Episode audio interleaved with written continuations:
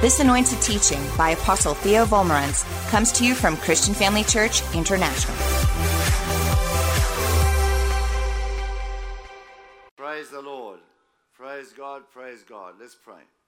Father, in the name of Jesus, we thank you for this wonderful opportunity we have as your children to gather together to worship you in spirit and truth and study the Word of God. Now I make it known that I'm not trusting or depending on limited human abilities to teach, but I am trusting in you. Therefore, I know without doubt that you anoint my mind that I might grasp the revelation that will rise in abundance from my heart within. And thank you now for supernatural recall of the scripture. And I believe that your word will flow from my mouth smoothly, accurately, clearly, without hindrance from anything in the name of Jesus. And I thank you, Father, that you will enter every person's mind bring understanding, removing confusion, every heart, bringing faith, dispelling all fear. And we'll be careful to give you alone the praise, the honor, and the glory for all that's revealed and accomplished through your word and by your spirit here today. In Jesus' wonderful name, and all those who love the Lord said, Amen. Amen. You may be seated. Praise God. All right. There's a lot of confusion in the body of Christ about problems and storms in life and circumstances that are not favorable, uh, the question is where do they come from? Who sends them? When things go wrong, is it the devil? Is it God? Is it God allowing it to happen? All this confusion robs the believer of his faith. A believer is not going to stand against a problem if he's not sure who's behind it. If a problem comes and the believer thinks God might be testing me, God has allowed, I've done something wrong, that's why it's happening, it robs the person of their faith and they can't stand against it. They don't use their weapons. So it's a very subtle, cunning uh, trap of the devil. And by the grace of God today, we will clear this up once and for all. And I'm hoping that all the pastors will get this message and listen to it again and make sure you get it in your heart. All preachers need to know this, and we need to teach our folks these truths. Amen? All right, so where do storms come from? John 10 10. The thief does not come except to steal, kill, and destroy. So that the only reason Satan came is to kill, steal, and destroy. The Bible says when the devil is locked up for a thousand years, There'll be nothing that hurts, hurts or harms on the earth. There'll be nothing that hurts or harms on the earth.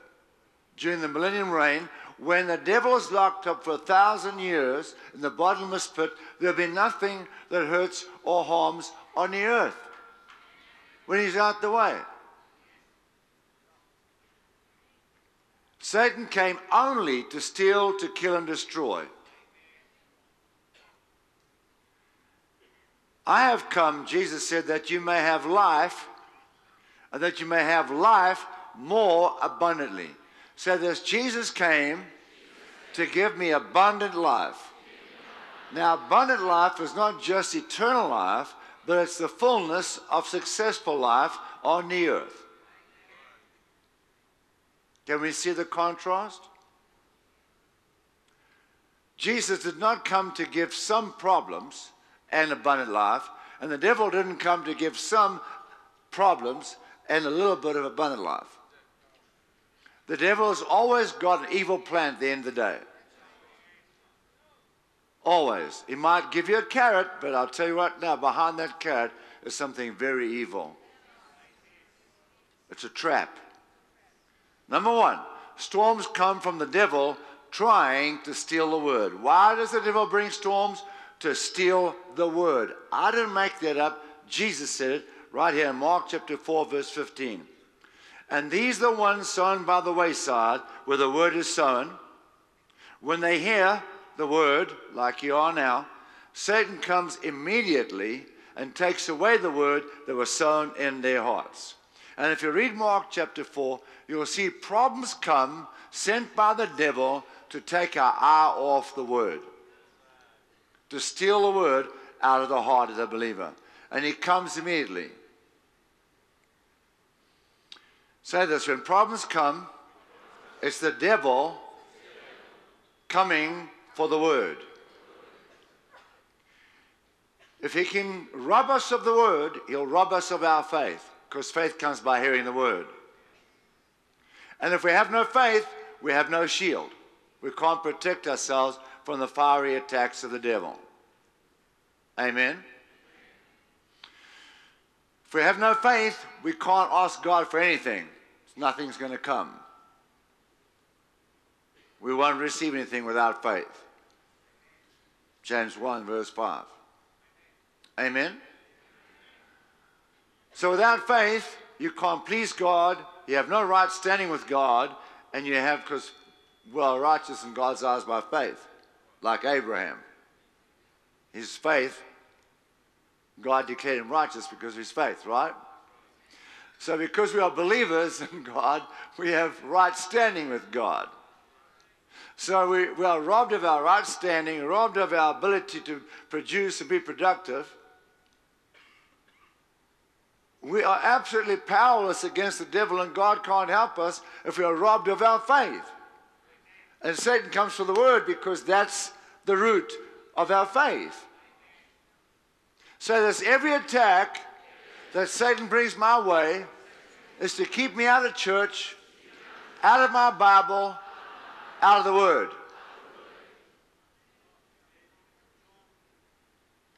I hope the lights come on. Okay, the second reason why things go wrong in life and why, why, why attacks come and problems come is because of our wrong choices. Our wrong choices. A young lady that decides to sleep with her boyfriend and gets pregnant can't blame God for her pregnancy. There's no confusion about that.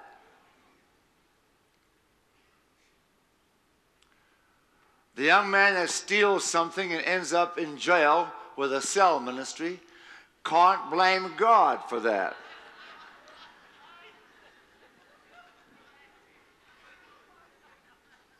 Can't blame God for that.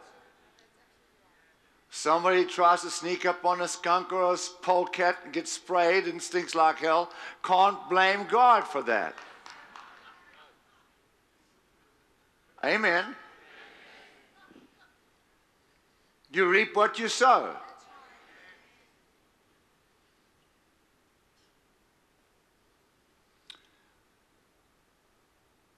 Number three, storms of life come because they're wrong seeds. So, wrong choices are, are, are really, that I think is no brainer. And uh, so, if you make a wrong choice, a wrong decision, and problems come, the best thing to do is ask God to forgive you and uh, retrace your steps and take the right road. Amen? All right. Number three, storms come because they're sowing bad seed. I got my things mixed up here. So you wrong choices, bad seed. All right. Number three, bad seed. All right. Now, if somebody does something that hurts somebody else, they must expect a bad harvest. They must expect a bad harvest. Because God said right here in Galatians 6 7, do not be deceived. God is not mocked, for whatever man sows, that he will also reap. Whatever you sow, you'll reap. So if you sow carrot seed, you reap carrots. Right? If you hurt somebody, you're going to be hurt back. If you lie about somebody, somebody will lie about you. That's how it works. What you sow, you reap. Amen? What you sow, you reap. Remember, Isaac got dressed in his brother Esau's clothes when he stood before his father? Sorry, Jacob got dressed in Esau's clothes and stood before his father Isaac. And uh, his father was blind from old age in bed, couldn't see. And he came for his oldest brother's birthright blessing. He said, I am Esau, in other words. I've come for the oldest brother's birthright blessing. Meantime, Esau did sell his birthright to Jacob for shoe. Potter's shoe. Remember that?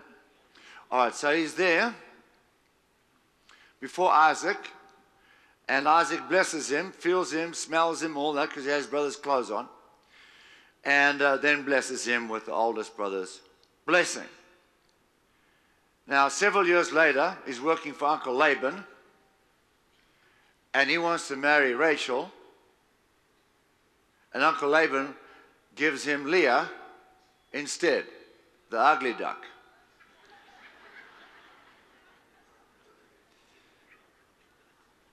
So now remember, they didn't have light bulbs in those days.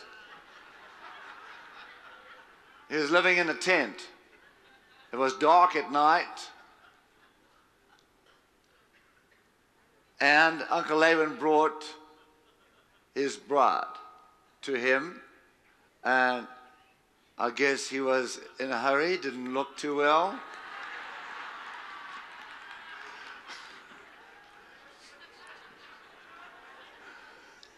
But in the morning when he woke up, he saw oh, Aish.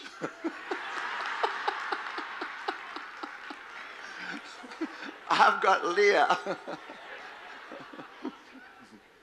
but here's the thing now. Okay? It was dark. He couldn't see. He's in bed. He thinks he's got Rachel. He's got Leah. Isaac was dark, blind. He was in bed. He couldn't see. He thought he had Esau. And he had Jacob. So you reap what you sow. Exactly what you sow. Are you tracking me, church? So if some, somebody does something bad to you, just ask, have I ever done that to somebody? And if your answer is no, I haven't, then you know it's not a harvest, it's the devil. Rebuke him, resist him, call him out in the name of Jesus. Just ask yourself when something goes wrong Have I sown that? I make it a point, I don't sow bad seed anywhere. I don't want a bad harvest of anything, anytime. I want to do good to people so I can get good back. Are you out there, church? You do reap what you sow. Amen. Number four, God can ask you to reach a group of people with the gospel you might be, who might be antagonistic or even hostile toward the gospel. In case, uh, in, in case in point, you might be asked to go by God to work at a certain company where everybody is very worldly and don't want anything to do with God. But God always show you first the challenges that you are going to have to deal with that lie ahead of you. No tragedy will come your way sent by the devil without God trying to warn you first in your heart. He will give you the opportunity to decide if you're going to go or not. If God calls you to work at a certain company to win them with the gospel, to let your light shine, He's going to ask you, are you prepared to go work there? And you've got a choice. Yes, I'll go or not. If he calls you to ministry, you have a choice. Yes, I'll go or no, I won't go. Or if you're on ministry, he might call you to go to a certain country.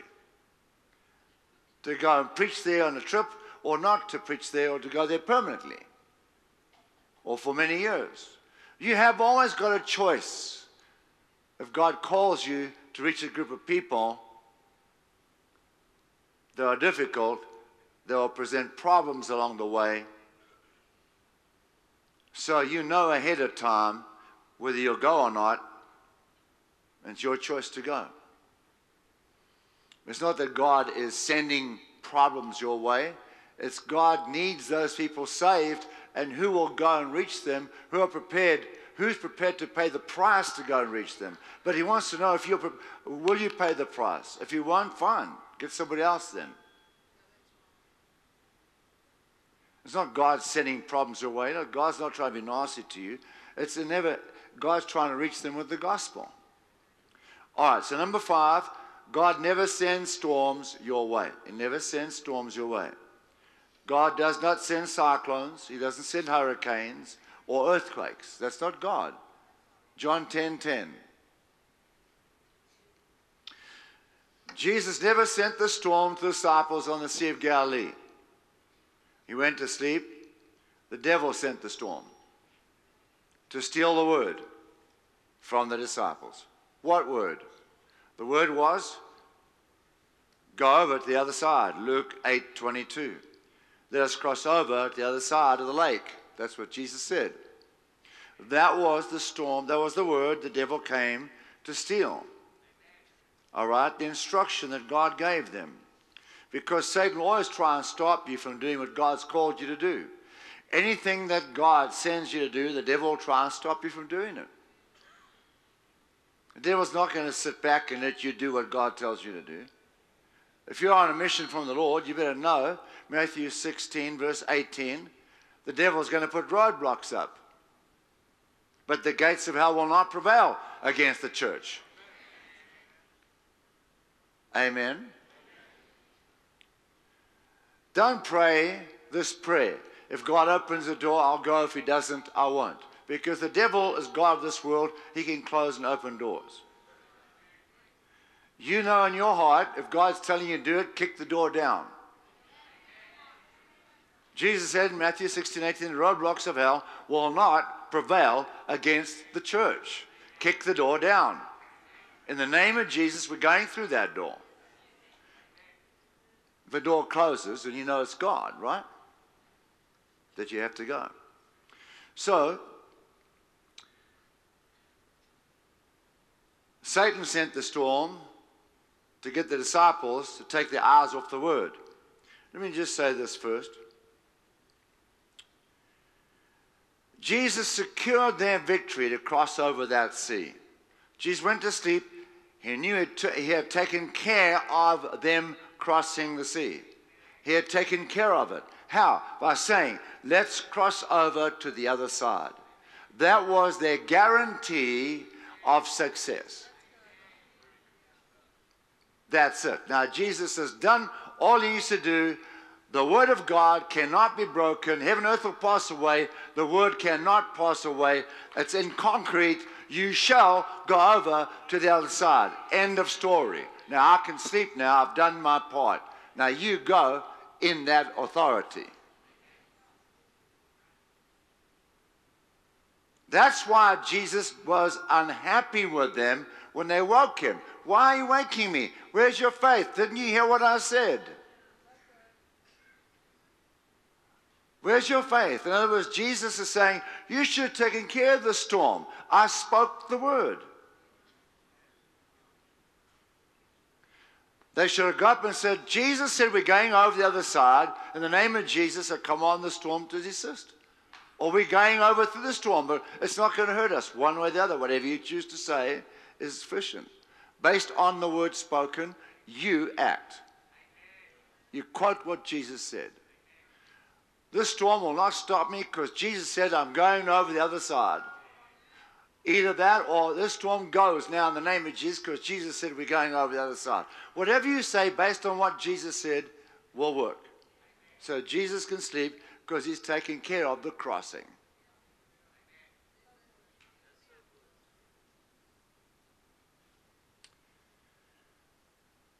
So he gave him the authority, just like he gave to Peter to walk on the water. He said to Peter, Come. Matthew 18 18. Assuredly I say to you, whatever you bind on earth is bound in heaven, whatever you loose on earth is loosed in heaven. We have the authority, family. Praise his name. Amen.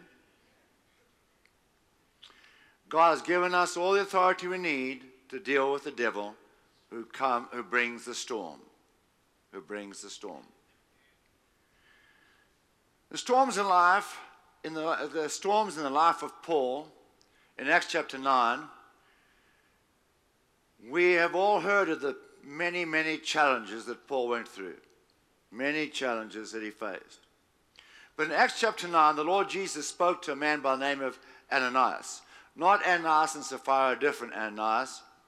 In a vision, and told him to go to Saul of Tarsus and lay hands on him that he may receive his sight and be filled with the Holy Spirit because he saw Jesus, he fell off his horse, blinded by light, and he couldn't see.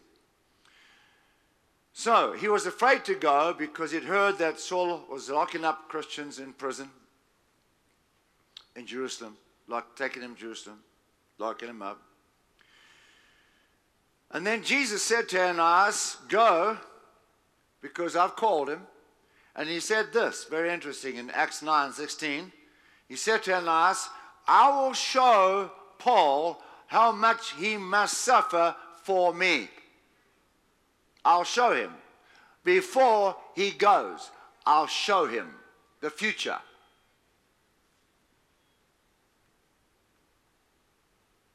Paul therefore had a choice. I will go and preach the gospel, knowing the challenges that I'm going to encounter along the way, or I won't. He had a choice. That's why God said to Paul, My grace is sufficient for you, Paul. In other words, I've given you all the authority in the world. I have a covenant with you, Paul. My authority is yours in that covenant. You can use it to take charge of your circumstances. I don't have to do anything more, Paul. I can sleep in the boat. You can do it. I've given you everything you need. Calvary has purchased for you all you need. My grace has already conquered everything that you are going to face.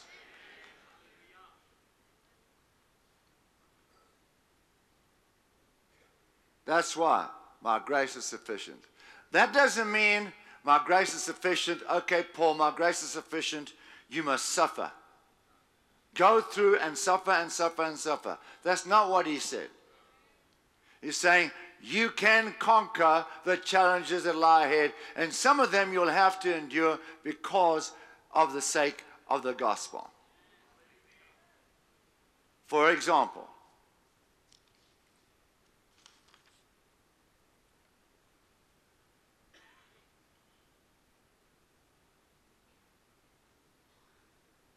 2 Timothy 1 8.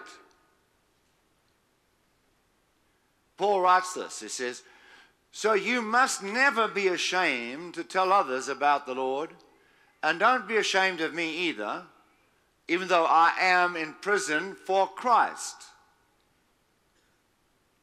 Not because I stole things. With the strength God gives you, be ready to suffer with me for the proclamation of the good news. In other words, in order to spread the gospel to hostile people, are you willing to suffer and go and do it? So Paul is issuing this challenge to Timothy. The same one that God gave Paul, the same challenge. He's saying, Timothy, this is what God said to me. I'm asking you, are you prepared to suffer in order to preach the gospel to hostile people? You don't have to go, but I'm asking you to. So you know what's ahead of you, Timothy. So now you have to ask yourself this question. If a problem comes your way, you must ask yourself this question okay, is this problem here now because I'm preaching the gospel? In other words, if you are witnessing to somebody in a foreign country and they put you in jail, you ask yourself this question, okay? Is this problem here because I stole something or because I'm preaching the gospel? It's because I'm preaching the gospel. Right? It's got nothing to do with bad harvest. It's the devil attacking you through those people because you're preaching the gospel. So you use your faith, you command the devil to back off, and you continue preaching the gospel. But now, if your fridge breaks down at home when you get back, it stops working, that's not because you're preaching the gospel.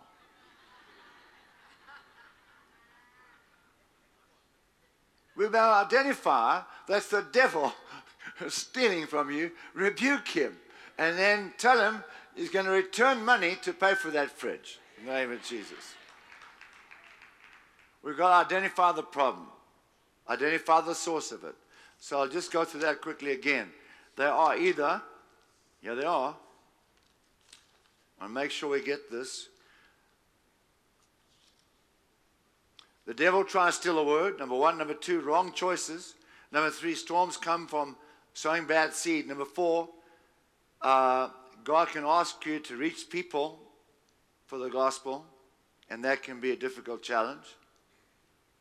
But God doesn't send a problem. If the fridge breaks, breaks down, it's not God. Say this if the fridge breaks down, it's not God. And don't say, God, why are you allowing this? It's not God allowing it.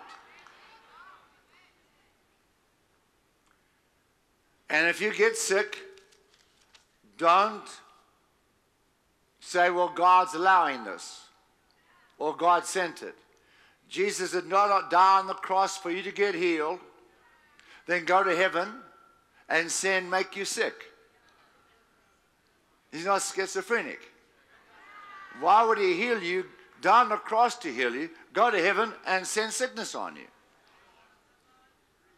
Why would Jesus die on the cross for your prosperity and financial ability or success, then go to heaven and send poverty to you. He's not schizophrenic. Satan has deceived millions of Christians around the world to believe that God allowed the devil to make them sick, make them poor, send problems, and God is allowing it. Lie from the devil. God is not in favor of the devil causing murder, God's not in favor of the devil causing rape and robbery and wars. God has never joined forces with the devil. God is not using the devil as his hitman to do his dirty stuff for him. God's not allowing the devil to do anything. He's given us authority to stop the devil.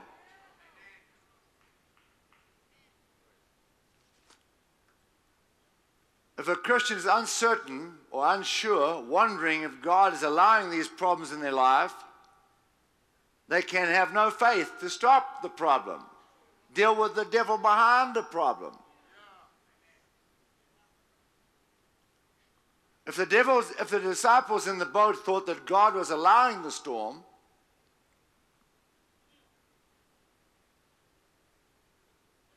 then they would never pray against the storm. If you think God's sending the storm or allowing the storm, you're not going to rebuke it. And Jesus settled that question. He rebuked the storm. That's clear then, it wasn't from God. It wasn't from God, Jesus would not just rebuke it. If it were.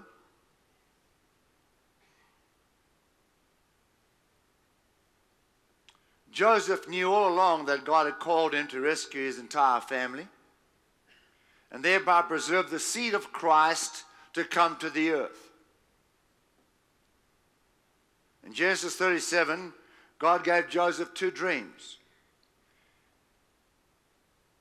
He dreamt about the bundles that stood up and bowed before him. His brothers got really unhappy about that. And they said in verse 8, So you think you will be our king, do you? And then Joseph had another dream about the sun, the moon, and the stars bowing down to him. When he told them that, they all said, Well, now you think your mother and father and all the brothers are going to bow down to you and be and you're going to be our king. The Bible here, in this passage of, uh, passage of scripture, tells us that Joseph had other dreams beside those two. It's clear God informed Joseph beforehand of the challenges he would face. When Joseph's brothers arrived in Egypt to buy grain, Joseph, Joseph revealed his identity to his brothers. He said, This is who I am. I'm Joseph. They never recognized him. In verse 45, chapter 45, Genesis, verse 5, Joseph said this But don't be upset and don't be angry with yourselves for selling me uh, to this place. If God It was God who sent me here ahead of you to preserve your lives. This famine that was that has ravaged the land for two years will last five more years, and there will be neither plowing nor harvesting. So he's seeing the future. There'll be now no more plowing nor harvesting for another five years. God has sent me ahead of you to keep you and your family alive and preserve many survivors. So it was God who sent me here, not you, and he is the one who made me an advisor to the Pharaoh to manage his entire palace and government of all Egypt, and governor of all Egypt. So just like Paul, God asked him, Would you do this for me? God asked Joseph, Would you do it for me? When Joseph had the dreams right at the beginning, he could have said, God, I'm not into this. I'm not willing to do this. I'm not willing to do this. He never said that. God may ask you to do something difficult, like He has asked me and Pastor Bev, like He's asked all the pastors to do. It's not easy being in the ministry full time. There are challenges. I can assure you of that. Being in a full time ministry, there are very many challenges. But if you're willing to face those challenges and deal with them with your faith as you go, then by all means, go into the ministry. So, however, we know that Satan puts up puts up the roadblocks, according to Matthew 16, 18, and he comes to steal the word, but we have the authority in the name of Jesus to deal with him. Matthew 18, 18. Jesus said, I say to you, whatever you bind on earth is bound in heaven, whatever you loose on earth is loosed by heaven. Heaven back you up either way, whatever you bind. And John 14, 13, and whoever you, whatever you command in my name, that I'll do, that the Father may be glorified in the Son. Well, I rushed through that as quick as I could. It's a big subject. But if you watch a Christian movie, 10 to 1, somebody's going to die, and then somebody's going to be upset, and then somebody's going to say to them, Listen, it's God's plan, just accept it. No, it's not. You'll hear that in 90% of Christian movies. It's not God's plan.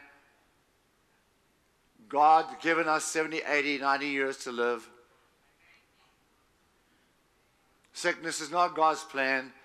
An accident and death is not God's plan. Romans 8 29. All things work together for good to those who love God according to his purpose. That doesn't mean bad things are good. That's talking about prayer, praying in the Holy Ghost. Romans 8 26, 27 is praying in the Holy Ghost. Those who pray in the Holy Ghost, all things work together for good because the Holy Ghost is praying the will of God into your life. And God's will is good, always good. So if tragedy is on the way, and the Holy Ghost warns you and you pray in tongues, the tragedy will be stopped. So all things work together for good to those who now to yield to the Holy Ghost and pray in tongues. And if you don't, you can pray in tongues. We can help you with that. So remember this child of God. Satan comes to kill, steal, and destroy. Jesus came to give you abundant life.